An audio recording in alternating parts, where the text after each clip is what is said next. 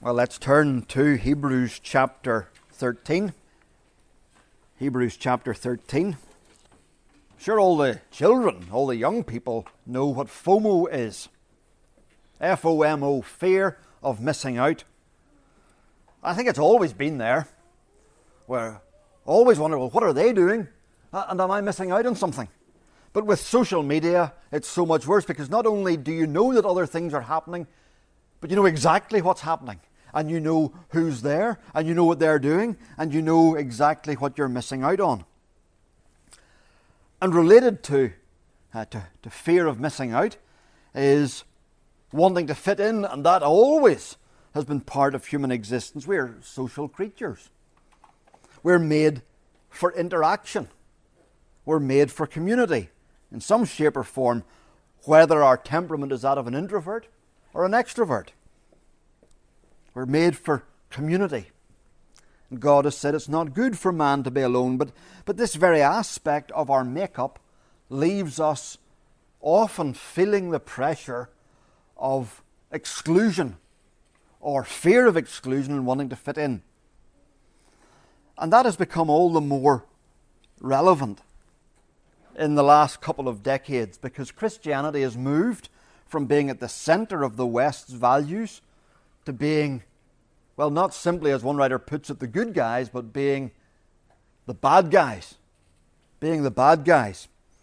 Where our values are not simply seen as wrong, but they're seen as dangerous, they're seen as damaging, and they're seen as destructive.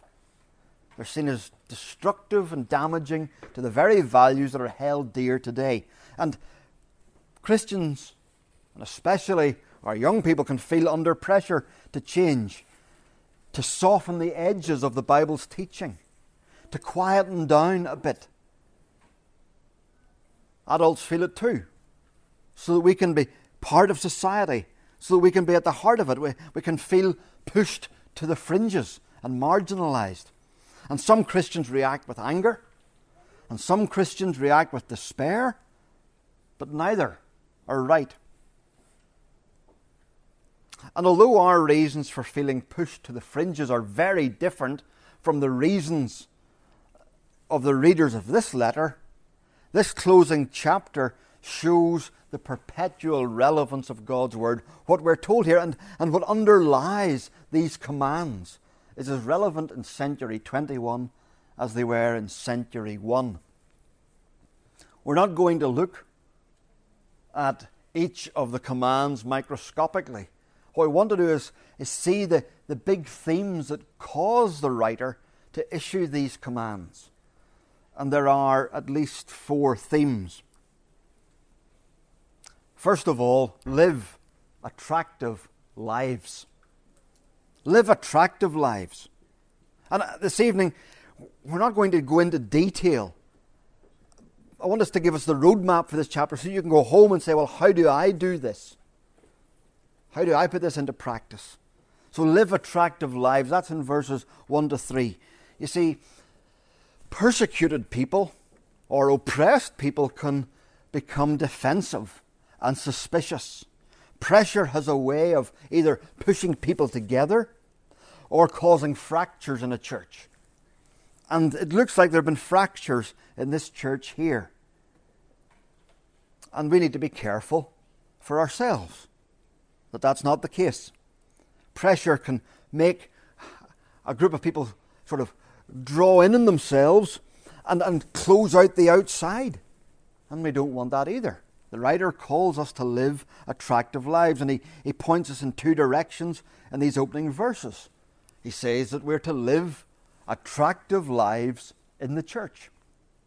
We're to live attractive lives in the church. Beautiful, rich, grace filled lives. You see? Verse 1 Keep on loving each other as brothers. Keep on loving each other as brothers. The word used is Philadelphia. It means love of brothers, love like brothers, brotherly love. And the, the writer has spoken about this previously in chapter 10, where they were to encourage one another. Uh, they were to spur one another on in chapter 12, strengthening one another, keeping on, not giving up, and moving on together. And they're to continue demonstrating the care for each other that he had spoken of in chapter 10, verse 33, um, where they stood side by side by those who were persecuted and spoken ill of. In verse 3 here, he says, they're to continue to remember those in prison as if you were in prison with them, and those who were mistreated as if you yourselves were suffering. There was to be a, a warmth of care for each other. And the early church did this. One writer uh, says sometimes Christians were condemned to the mines which was almost like being sent to Siberia.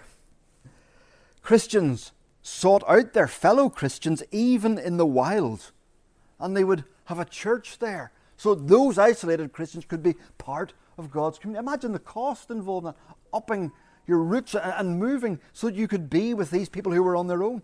At other times, whenever sometimes Christians were, were taken captive and carried off by, by kidnappers, uh, in one instance, the, uh, the Christians at Carthage raised a massive ransom to set free Christians who had been taken captive.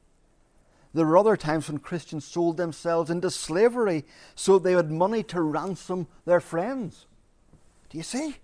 See the level of brotherly love that there was?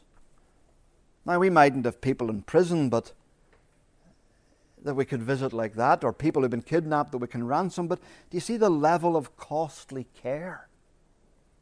We're to live attractive lives so that people looking in can see. In a fractured, broken world, they can see, wow, those people, they really care for each other. They would do anything for each other. They love each other. Isn't that what Jesus said? By this shall all men know that you are my disciples, that you love one another. There's something deeply attractive that only the gospel can really explain. Live attractive lives in the church. That's something that we have been seeking to do, and I believe we do it, but let's keep on doing it, especially in a world of increasing division, fracturing, and also loneliness and isolation. Love. Uh, love the, the church of, of Christ. And then we're to live attractive lives in the world.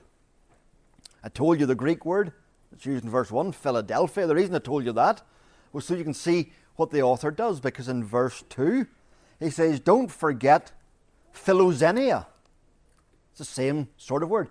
Philoxenia means love of foreigners, love for strangers.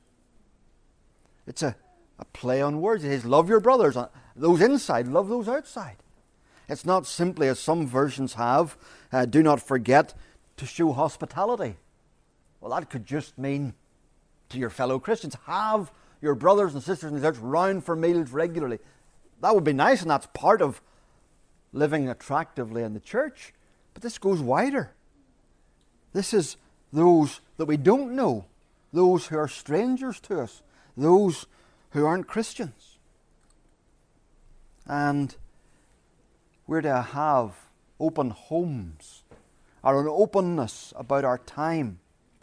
There's an attractiveness about having open homes in a world of increasing closedness. A willingness to have people into our homes is rare. It's important it allows them to see family life. It allows them to see the Christian life. It allows them to have a bit of respite, maybe from loneliness or silence, respite from hassle, respite from trials. Our homes could be mini havens for people. Or it may be that it's not practical or workable to have people into our homes, but we could go and meet up with them and have a meal with them or have a coffee with them. We're to have a, a concern, a love for the stranger. We're to live lives that are such that those who look at God's people, they might say, Well, you know what? I disagree with just about everything you say, but I really like who you are. Live attractive lives, verses 1 to 3. Second big theme is stay on track. Stay on track, verses 4 to 10. if we're not going to get sucked into the storyline that Christianity is on its last legs, uh, and then sort of start to sort of give up and putting as much effort in as, as, as we should do, and to run with perseverance the race marked out for us, we need to stay on track so that we don't give up. And the author underlines that here in a number of ways, and we could, we could group them into two areas. Stay on track morally. That's the first one. Stay on track morally. The second one will be stay on track spiritually. First of all, stay on track morally. Verses 4, 5, and 6. He picks out the ever present twin gods of sex and money, twin lures, twin temptations. And Christians are to be morally different. We're to stand out, we're to stay on track. Verse 4 Marriage should be honoured by all, and the marriage bed kept pure. For God will judge the adulterer and all the sexually immoral. words that are used here the adulterer, somebody who's unfaithful within marriage. And the word used for sexual immorality is, is the Greek word. Again, you'll, you'll know it, you'll recognize pornos. It's where our word pornography comes from. It's all sexual immorality outside of marriage. There's a stern warning given God will judge. That God is a consuming fire. That God into whose hands it is a fearful thing to fall.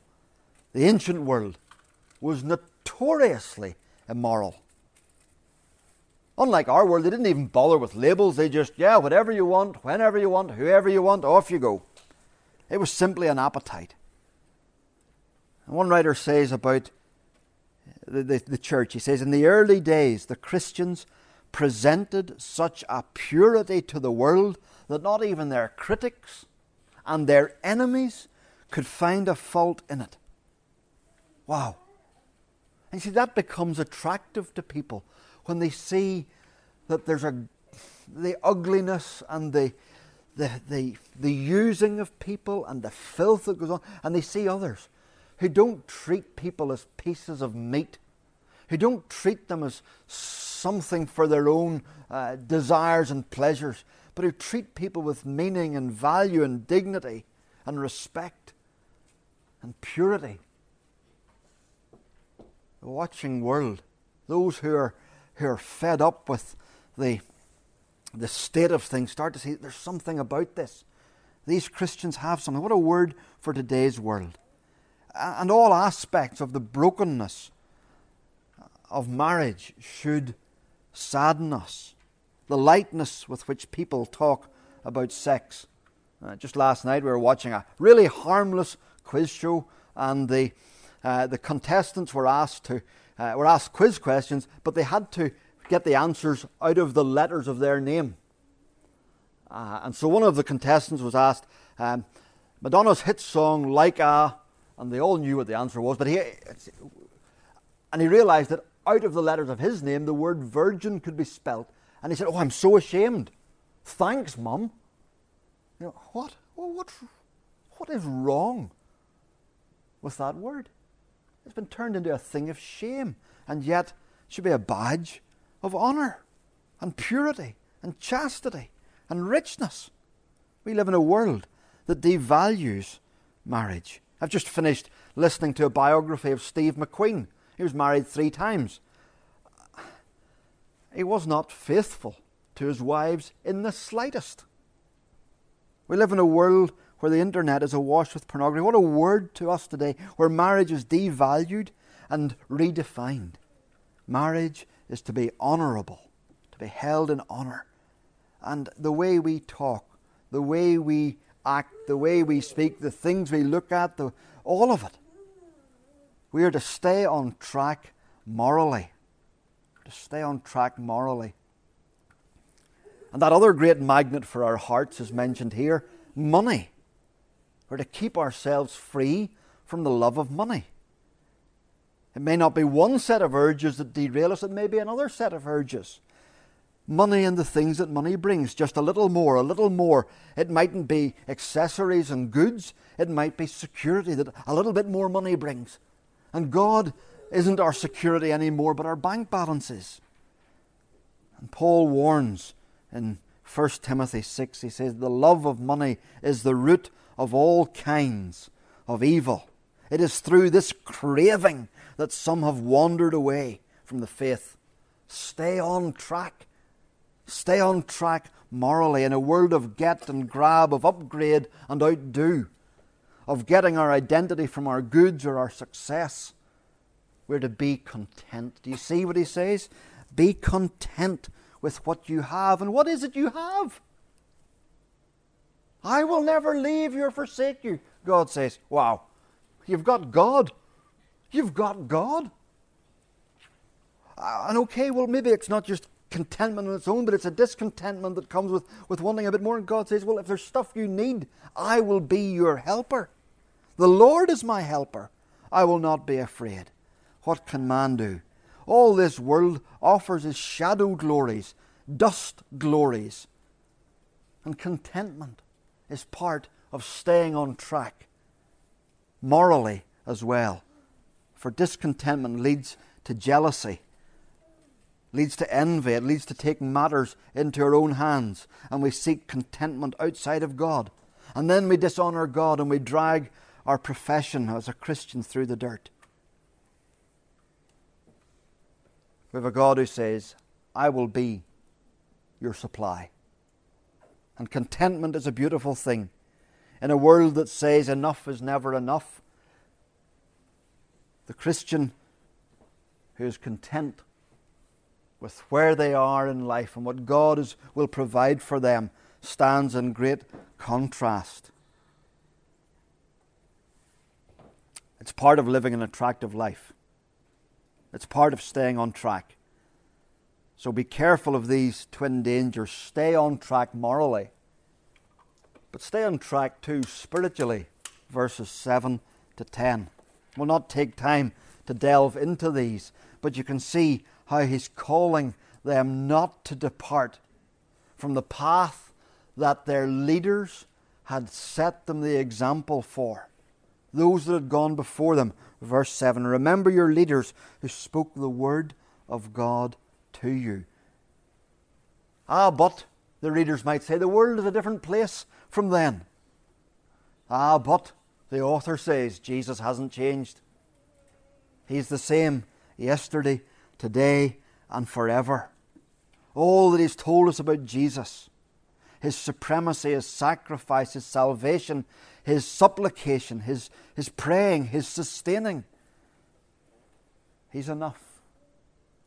Don't go chasing strange teaching, he says in verse 9. What you've got is enough. Uh, some of these Jewish Christians were perhaps going to go back to the feasts and festivals of Judaism. And the writer says, Let your hearts be strengthened by grace not by ceremonial foods. You've something richer than any priest ever had. You feed on Christ and all that He brings. Stay on track religiously. Sometimes I see Christians looking for some other thing to add to their faith, some mystical practice that they add. Say, oh, we do this, or we've started observing these Jewish rituals. We've started having a Passover meal every year. We've started keeping the Jewish Sabbath holy, the Saturday, from sundown on a Friday evening to sundown on a Saturday. And they think we're better because of all these things. No. They're going off track. They're putting their, their confidence in the things that they're doing, not in the supreme Saviour that the book of Hebrews has pointed us over and over again. Have confidence in God's grace as He feeds it to us through the preaching of His Word, through prayer, through the sacraments, baptism, and the Lord's Supper. These are channels of God's grace to us.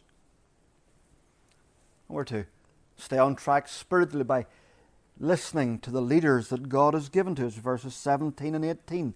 Obey your leaders, for they are one, they're men who have to give an account. Here's how to stay on track. Listen and trust the elders that God has given. They are called, the writer says, to watch over you. The word is used of a soldier standing on guard duty. And they're told that they will have to give an account. And those of us who are elders need to remember this. We are under shepherds. We are not the great shepherd who's mentioned here. We are under shepherds.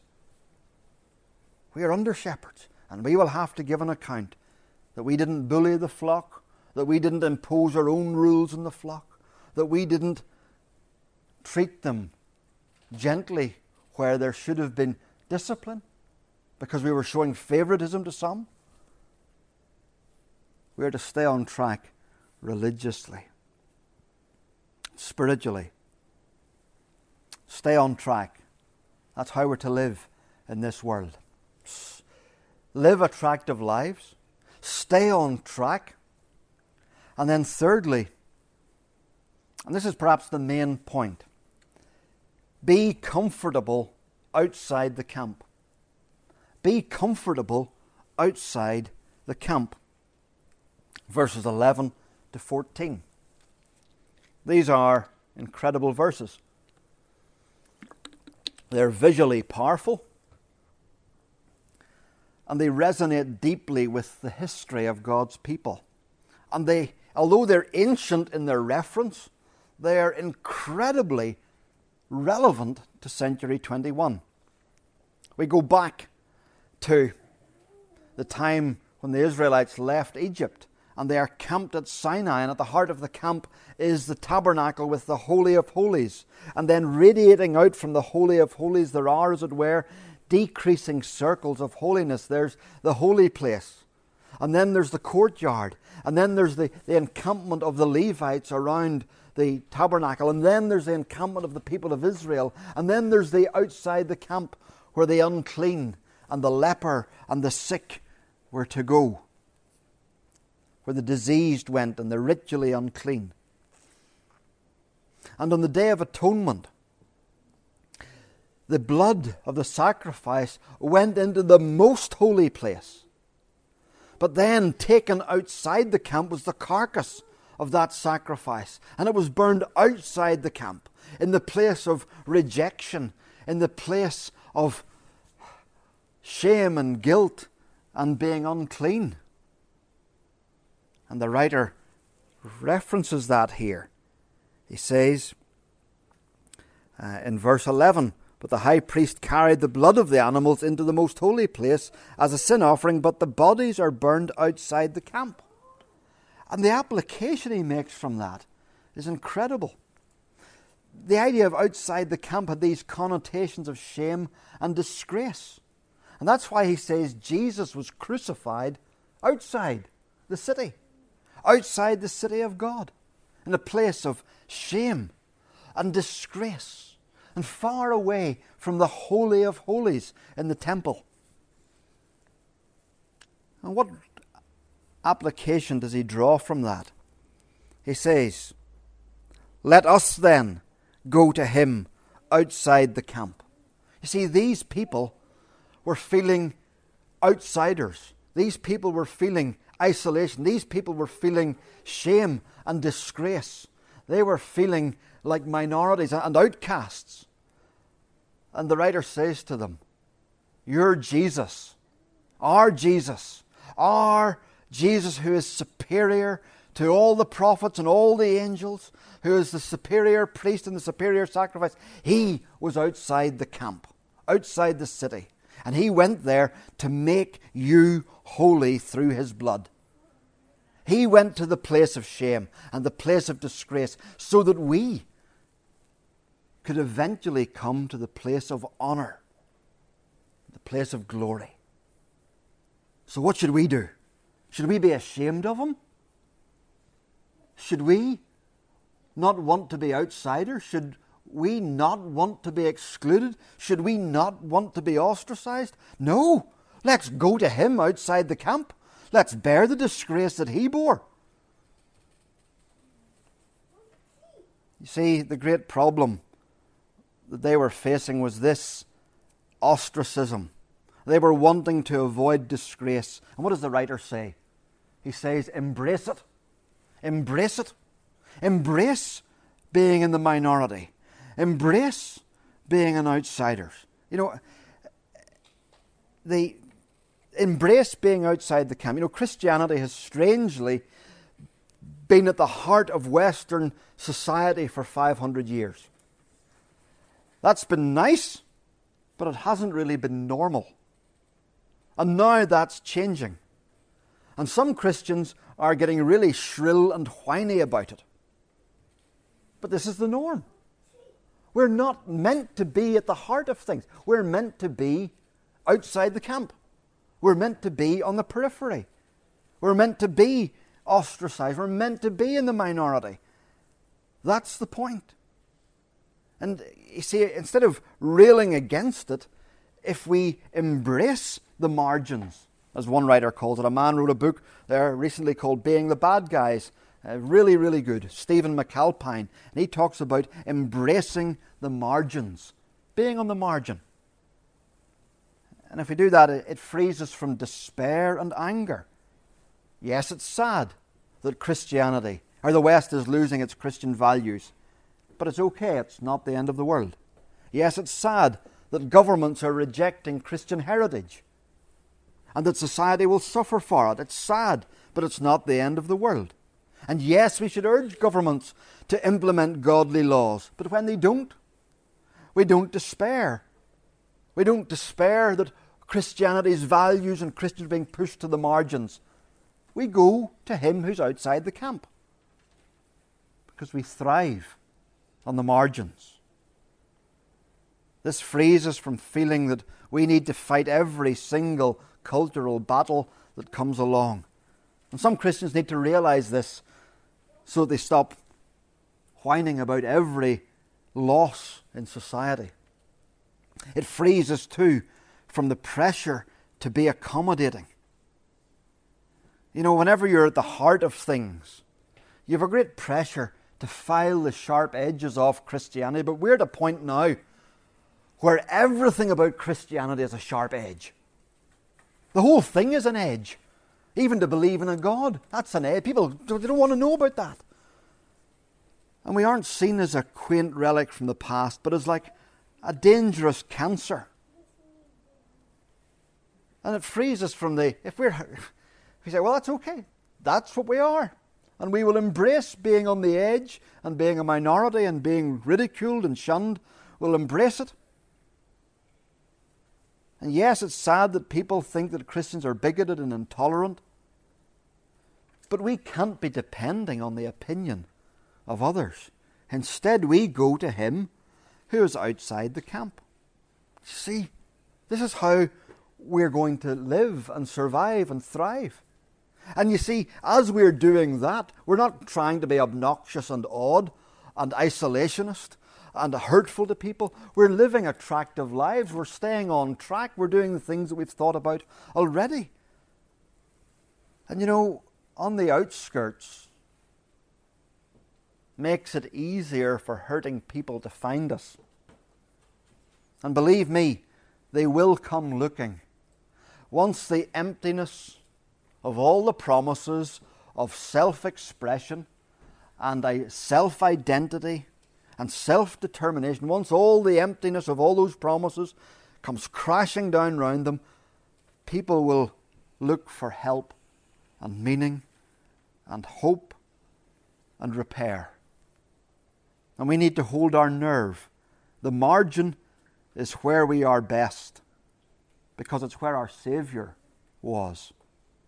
And it's where we are too. And I want to speak particularly and specifically to the young people. I know what it's like to want to fit in. I know what it's like to want to be liked and to be popular. I know what it's like to, to sit on a fence and to want to have a foot in both camps. But our Saviour deserves more than that. So don't sit on the fence and don't try to fit in. Be willing to stand out. And here's the thing you see, Jesus stood out and he sang his own tune and he lived according to his Father's plan. And here's the thing it made some people angry, but others loved him. And hurting people came to him. And you see, if we hold our nerve and embrace that we are going to be outside the camp, we'll find that people come to us. People come seeking help. People come seeking friendship. As Stephen McAlpine says, be, if we're going to be the bad guys, that's how the world's going to see us, be the best bad guys we can be. Live holy, happy, loving, and joyous lives that compel as many people as they repel. You hear that? Live holy, happy, loving, joyous lives that compel as many people as they repel in a world of cancel culture. Be forgiving. In a world of isolating people who have a different opinion, be properly inclusive. In a world of never forgetting, be gracious. In a world of where we are meant to hate those who have a different viewpoint, love your enemies and do good to those who harm you. In a world of self esteem and putting down people so that you feel good about yourself, esteem others, even and especially those you disagree with. Esteem them as better than you. Hold your nerve and have confidence in living outside the camp. Be the best bad guys. Stephen McAlpine says, It's first of all confusing. How can they be so loving when they reject the idea that love is love? Then it's intriguing. I don't agree with how intolerant they're, they're supposed to be, but they welcomed me in. And next, after it's confusing and intriguing, next it's attractive. This looks and feels and sounds better than anything I'm currently doing. And then finally, it's compelling. I think this might just be where true life is found. That's what we want. People to be intrigued. First of all, confused, intrigued, attracted, and compelled. But that only happens if we are comfortable on the margins, staying on track and living attractive lives. And did you notice the writer doesn't say Jesus suffered outside the city gate, let us go outside the city gate. He says the high priest went outside the camp, Jesus suffered outside the city gate, let us go to him outside the camp. Then he says something. He says, For we have an enduring city. He goes back to the camp imagery, the imagery of them in tents, because he wants to realize, us to realize that we are the ones who have the city. We're the ones who wants to live in a camp when you're destined for a city? That's why we'll live on the outskirts of this temporary world, this temporary encampment of this world, because we have a city that we're en route to. Who wants to be at the centre of a refugee camp? That's what this world is. And all of this is to strengthen these believers to be content to be on the margins, to be content being thought odd, to be content being ostracized, and to cope with that, knowing that God will use it for good. Be content outside the camp. And then, fourthly, if all that sounds like a tall order, the fourth point by our writer is masterful. The fourth thing to note here is God will equip you for this. God will equip you for this. How are they going to persevere? How are they going to strengthen feeble arms and weak knees? How are they going to stay on track? How are they going to encourage one another? How are they going to have confidence to live on the margins? How are they going to spur one another on towards love and good deeds? Look at verse 20. Now may the God of peace who through the blood of the eternal covenant brought back from the dead our Lord Jesus, that great shepherd of the sheep, equip you with everything good for doing His will. And may He work in us what is pleasing to Him through Jesus Christ, to whom be glory forever and ever. Amen. How will it happen? God will equip them. I'm going to leave you to think on those wonderful titles of God the Father, the Lord Jesus Christ in those verses, and to think how they encourage you to live. But note three things about this equipping. It's powerful equipping. He is the God who brought Jesus back from the dead. And He is going to equip you. He's going to equip you to run the race with perseverance. He is able to equip you to live on the margins. He is able to keep you going while you live by faith. Do you need peace? For a troubled conscience, He is able to give it because He's the God of peace. Do you need equipped because life feels hard and difficult and broken? Well, the word equip is a lovely word. You find it used in Mark 1. And going on a little farther, he saw James, the son of Zebedee, and John, his brother, and they were in their boat mending the nets. It's the same word. Mending, equipping, same word. That's the idea. It's that sort of equipping that's a mending, a repairing, a restoring equipping. That's what God does. It's a powerful equipping that comes to us, and even with our flaws. He says, I can equip you to keep going. Oh, I know who you I know your weaknesses. I know your struggles. I know how you don't want to live in the margins. I know all about you. But I can equip you. And it's a comprehensive equipping. Equip you with everything good for doing His will. Everything. Everything. What a word. Eh, this word that's used for equipping is also used of a disciple that's been fully trained. Fully trained, fully equipped, fully made ready to serve his teacher and his master. Do you need patience? Do you need strength? Do you need endurance? Do you need joy? Do you need hope? Do you need determination to overcome temptation? Do you need strength for parenting? Do you need the ability to persevere in prayer? He will equip you with everything you need for doing His will. Do you see what it says? Look at the words, the page. He will equip you with everything you need for doing His will. Has He commanded you to do something? You think, oh, I couldn't do it.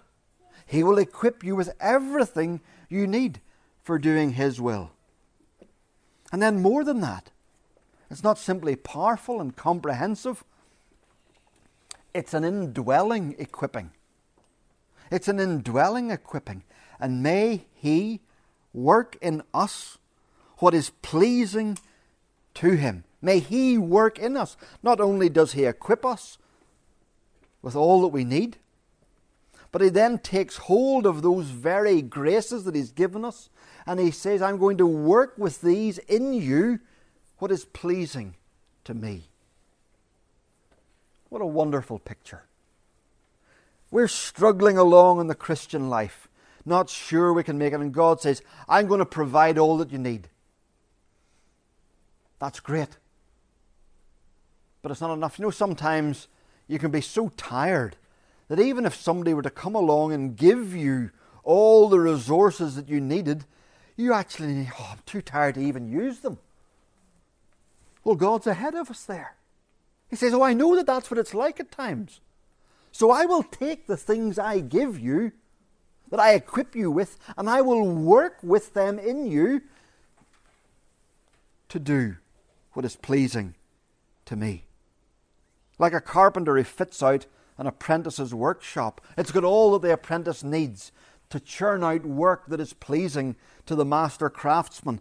But who comes and works with him? Who stands beside him at the lathe and says, Here's the tools I gave you. I'll help you use them.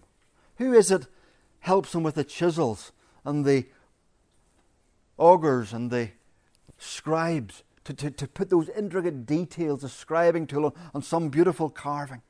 It's a master craftsman. And he turns out work that is pleasing to Him.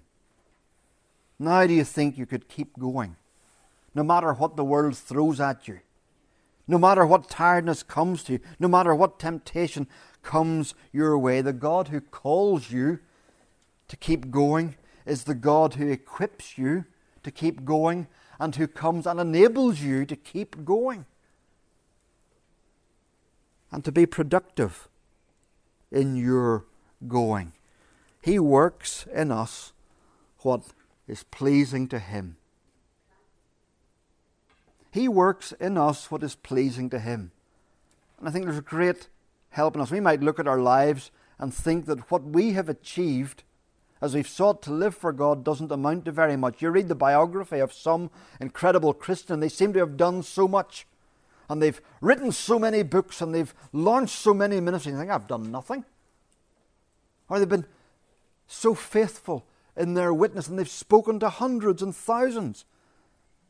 I mean, I think, well, if I had more time and I had more energy and I had more ability, and I but God works in us what is pleasing to Him.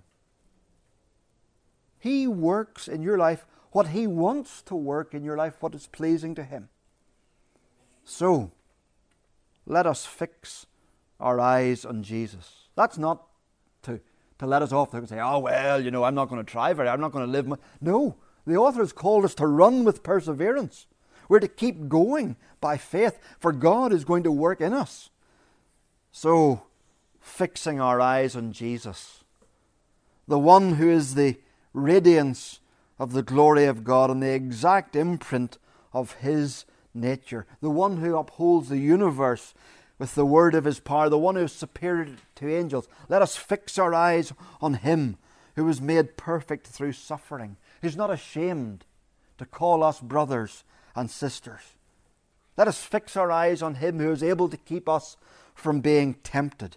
Let us fix our eyes on Him who is a high priest able to sympathize with our weakness, and able to save completely those who come to Him. Let us fix our eyes on Him who always lives to intercede for us, who has offered that one sacrifice for our sins, who has brought us to a city that cannot be shaken. Let us fix our eyes on Him.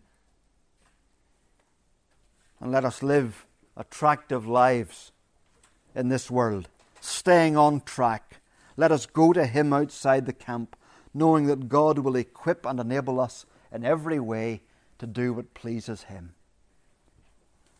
Why would we ever give up on such a Saviour?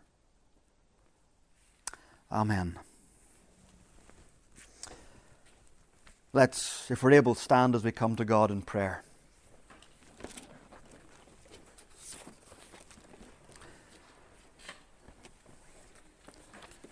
Lord God, you know our hearts, and you know that none of us like being odd.